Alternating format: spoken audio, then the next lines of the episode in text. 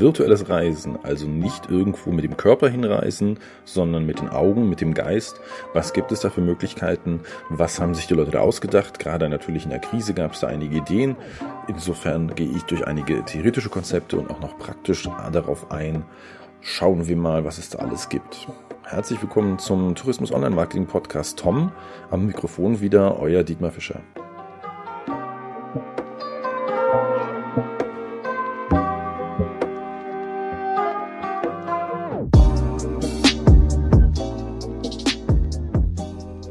Virtuelles Reisen fand ich schon immer spannend. Ich komme aus dem Bereich Science Fiction, so Cyberpunk und sowas. Und da gab es ja immer wieder Sachen so mit Brillen, man ist virtuell unterwegs. Und spätestens seit Ready Player One haben wir ja auch alle da mitbekommen, was da theoretisch möglich ist. Aber auch in der Praxis kommt einiges schon. Das fing auch schon vor der Krise an.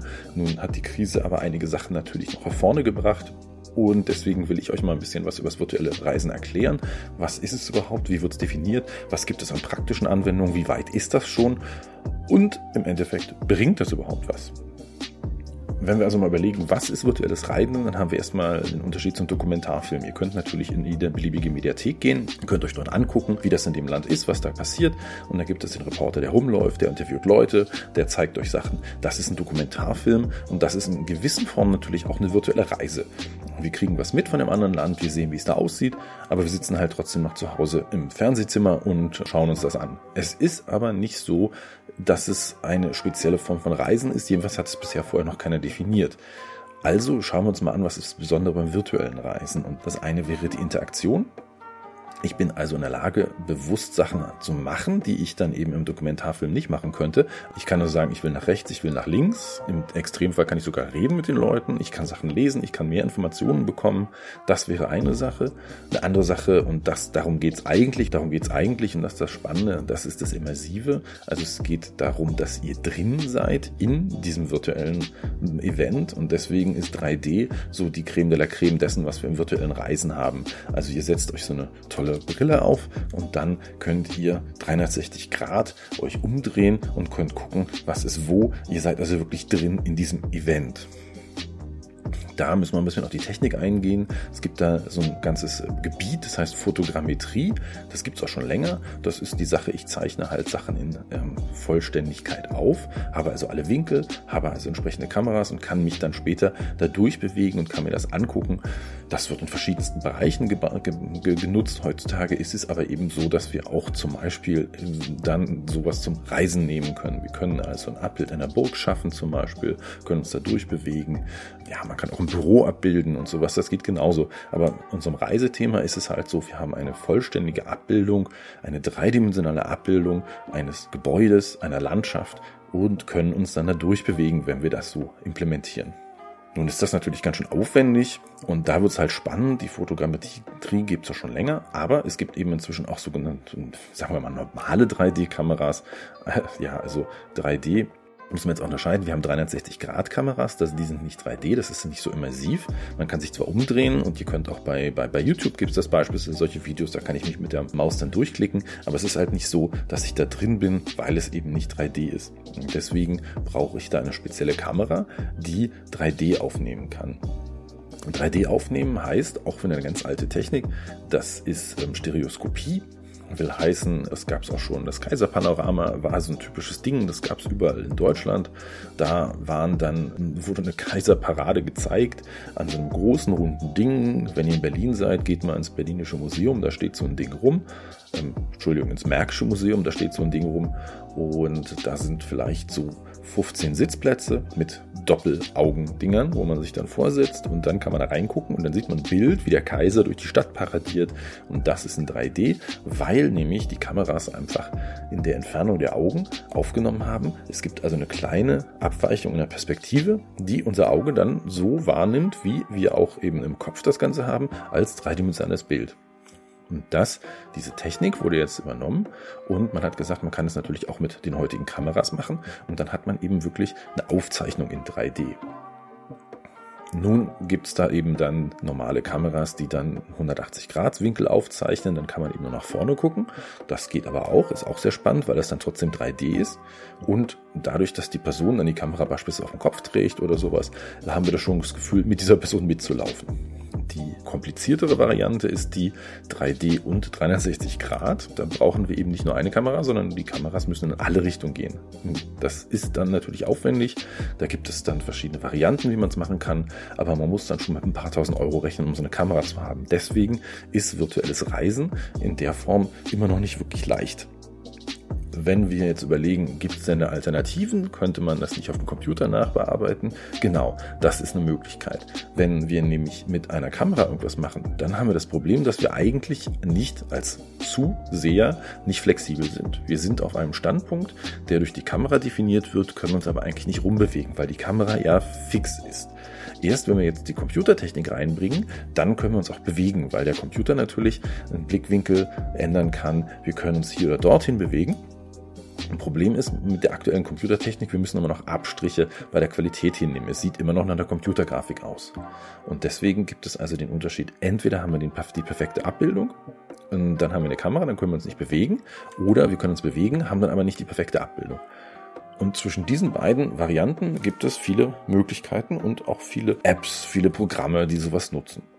Das kann man jetzt zusätzlich natürlich noch nehmen und kann sagen, wenn ich das jetzt noch anreiche mit Informationen, dann habe ich nicht nur die Reise, sondern ich habe auch noch einen Tourguide da drin zum Beispiel. Ob der nun real ist oder eine künstliche Intelligenz, die uns was erzählt, oder ob das ein Scripted, äh, also das geskriptet ist, ist ziemlich egal. Ich lerne dann was und ich bewege mich dadurch. Also sehr spannende Sache und das finden auch viele, die dann da Geschäftsmöglichkeiten äh, wittern.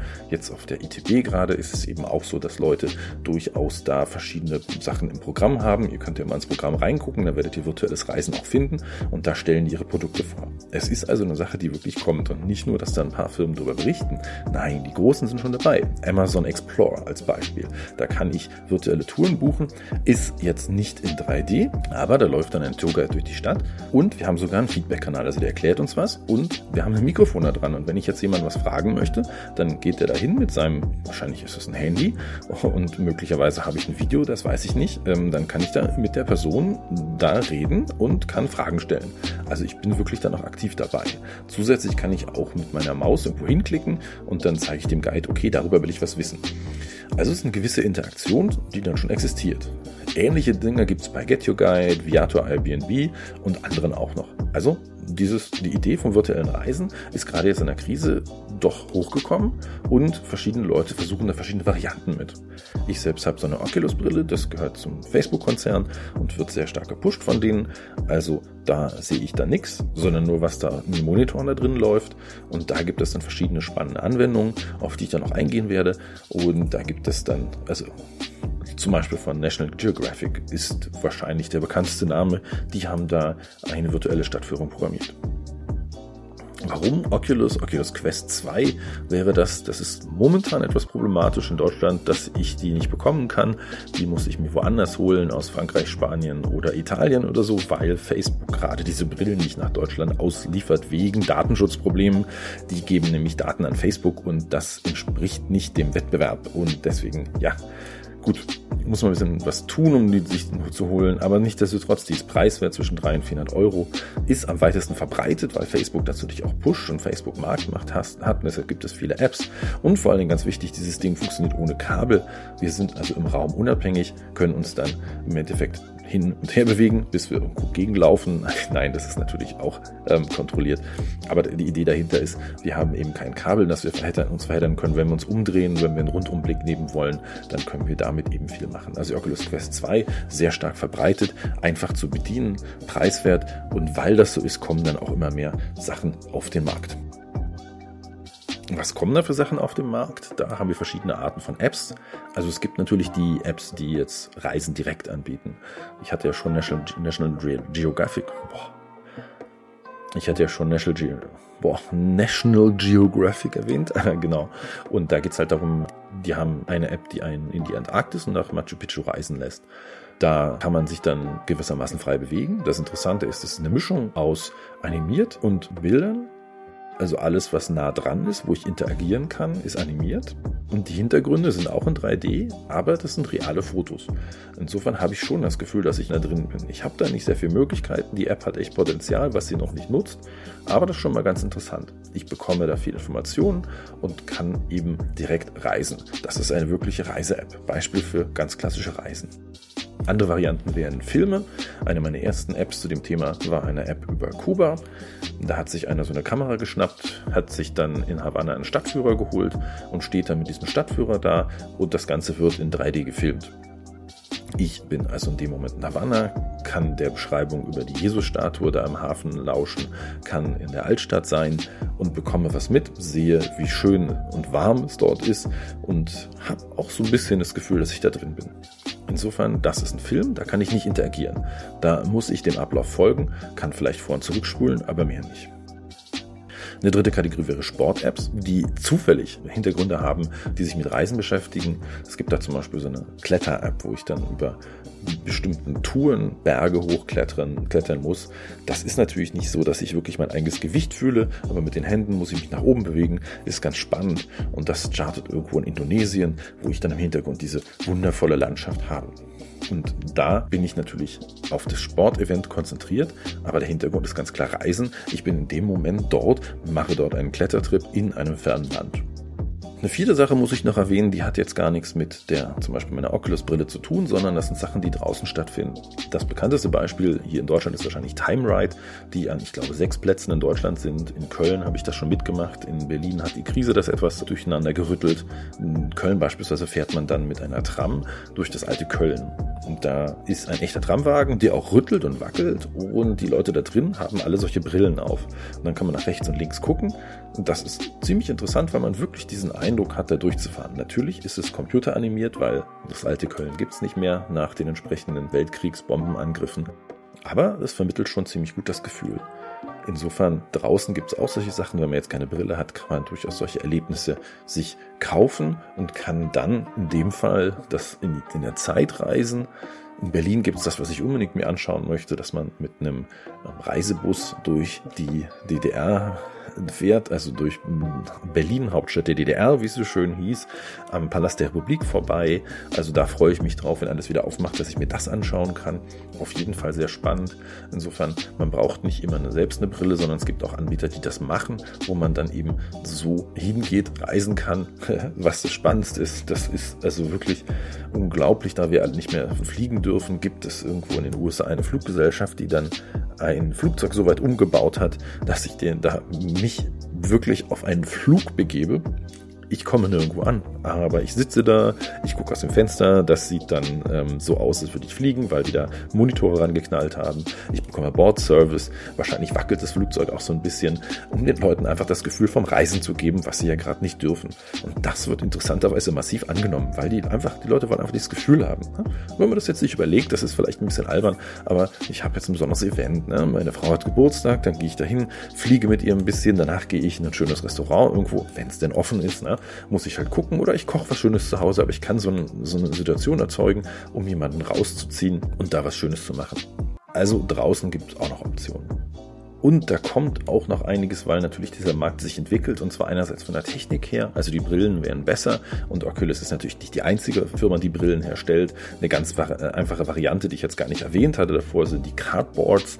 Die haben wir auf der ETB schon, schon länger gesehen. Also einfache Pappbrillen, wo ich ein Handy reinpacken kann. Das funktioniert genauso.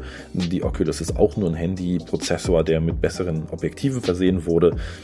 Insofern, da kaufe ich mir für, für, für drei bis zehn Euro, also für zehn gibt schon die aus Plastik und für drei habe ich die aus Pappe.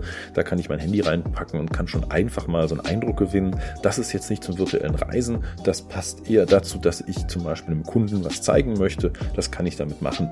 Aber das, so ist der Einstieg in die virtuelle Welt. Samsung hat sich da sehr stark hervorgetan. Die haben mit jedem Galaxy irgendwas, so eine, da haben sie so eine schöne Plastikbrille beigelegt. Schön Plastik klingt jetzt blöd, aber nein, das sieht schön aus und es ist praktisch anzuwenden. Und da kann ich wirklich gut mit spielen. Nun entwickelt sich das, was wir da brauchen an Qualität immer mehr, denn die Auflösung der Bildschirme muss doch deutlich besser werden. Ich habe schließlich quasi eine Lupe vor den Augen. Also insofern, da kommt noch einiges. Die Prozessoren werden besser, die Qualität wird besser. Es gibt natürlich auch die ziemlich teuren Brillen Brillen. Apple hat 2022 eine bestimmte Form von Brille angekündigt, die kommen wird. Es wird also noch viel kommen, was die Technik angeht. Die großen IT-Firmen, Computerfirmen wie HP oder so sind sowieso schon dabei. Lenovo hat so eine Brille. Also da wird noch einiges auf uns zukommen und deswegen das Reisen wird immer immersiver und wir können dieses virtuelle Reisen dann wirklich auch immer schöner durchführen. Jetzt noch eine Anekdote zum Ende. Ich habe meine Frau zum Testen nach New York geschickt, habe ihr die Brille aufgesetzt und habe dann so einen Film, 3D-Film laufen lassen. Sie war zuerst am Times Square, dann ist sie aufs Empire State Building da gab es so eine Überblendung und dann plötzlich machten, fing sie an zu schreien, ah, ah, und sie stellte nämlich fest, da ist vor ihr die Reling, dahinter sind die Leute. Das heißt also, sie hängt in der Luft und sie hat sich erst nicht getraut, da runter zu schauen. Und das Problem war wirklich, der, der das Ganze aufgenommen hat, der hat die Kamera genommen und über die Brüstung da gehalten und damit hing man echt in der Luft. Also und konnte mit einer guten Qualität vom Empire State Building direkt nach unten gucken. Die, der Abgrund war direkt unter einem. Und das hat sie ganz schön, ähm, das kribbelte ganz schön. Also insofern, sie hat also einen schönen Ausflug, 30 Minuten nach New York gemacht und hat das viel Spaß gehabt. Solche Sachen sind eben schon gar, gar nicht so schlecht. Insofern würde ich euch sagen, würde ich euch raten, wenn ihr die Möglichkeit habt, dann probiert das einfach mal aus. Das ist wirklich eine Sache, die man ein bisschen unterschätzt und die wirklich Spaß macht. Kommen wir zum Fazit des Ganzen ersetzen kann das Reisen natürlich nicht. Und das ist auch nicht wirklich virtuelles Reisen. Es ist sehr dick aufgetragen. Bis wir so weit sind, dass wir dann Anzüge haben und solche Bewegungsplattformen, dass wir wirklich das Gefühl haben, wir sind da drin, wird es noch ein bisschen dauern. Aktuell sind es die Augen und wir äh, werden über die Augen irgendwo hingenommen. Wir können eben 3D sehen, aber wir können nicht viel mehr da machen. Und das ist natürlich ein Anfang. Die Technik entwickelt sich, wie gesagt, weiter. Und da bin ich gespannt, wo wir in den nächsten zwei, drei Jahren sind, weil dann haben wir plötzlich ganz andere Eindrücke. Und um euch das nochmal zu schildern, da gibt es in China natürlich gibt es viel in China, da gibt es ganze Parks, wo man so diese Brillen ausprobiert. Und da gab es das Video von einem, der auf einer riesigen Wasserrutsche fährt. Jedenfalls denkt er das. In Wirklichkeit sitzt er nur auf so einem ja, weiß ich nicht, das sieht aus wie so ein Teleskopspiegel. Dann sitzt er drauf, bewegt sich nach rechts und links und er hatte also wirklich das Gefühl, er fährt diese Wasserrutsche runter. Mit ein bisschen mehr Gimmicks, mit ein bisschen mehr Zeug, was sich dazu entwickelt, wird es dann wieder realer da bin ich gespannt, in welche Richtung wir da laufen. Da werdet ihr sicher noch einiges von hören und wir sind dann aus einem Bereich, wo normalerweise diese ganzen Sachen entwickelt werden für nämlich Spiele, in einen Bereich Reisen und gekommen, so dass sich für die Computerindustrie, für die Spieleindustrie völlig neue Möglichkeiten ergeben, eben nicht mehr nur Spiele zu programmieren, vielleicht auch Business-Anwendungen, sondern auch Reiseanwendungen. Das wirkliche Reisen wird damit nie ersetzt werden. Das bin ich mir ziemlich sicher. Aber einen kleinen Trip um die Welt kann man damit schon machen. Und zum Abschluss, ich selbst benutze das gerne. Ich bin persönlich Hörbuchfan und wenn ich so am Ende des Tages ein bisschen runterkommen möchte, dann setze ich mir diese Brille auf, begebe mich an einen virtuellen Strand und höre Harry Potter oder ähnliches. Und man hat wirklich das Gefühl, da geht die Sonne unter. Sehr schöner Sonnenuntergang. Spannende Sache. Solche Zwischenlösungen sind durchaus schon praktikabel und machen Spaß. Schaut mal rein, wenn ihr sowas findet. Probiert es aus und lasst mich wissen, wie es euch gefallen hat. So, das wäre es erstmal zum Thema, was gibt's denn alles? Der nächste Podcast wird sich mit ganz konkreten Anwendungen beschäftigen, nämlich die Frage, was kann ich auf einer Oculus machen? Was für Apps gibt? Und ich beschreibe einfach mal, was es da so gibt. Also, was genau ist denn schon auf dem Markt? Natürlich ist die Oculus Quest nur eine der Brillen. Die habe ich halt, deswegen kann ich da aus Erfahrung reden. Es gibt auch viel bessere Varianten. Aber im nächsten Podcast gehe ich da in die Details. Hat euch der Podcast gefallen? Dann abonniert mal, klickt Like, was ihr auch immer könnt in eurer App und dann hören wir uns nämlich nächstes Mal hier wieder. Bis dann, euer Dietmar.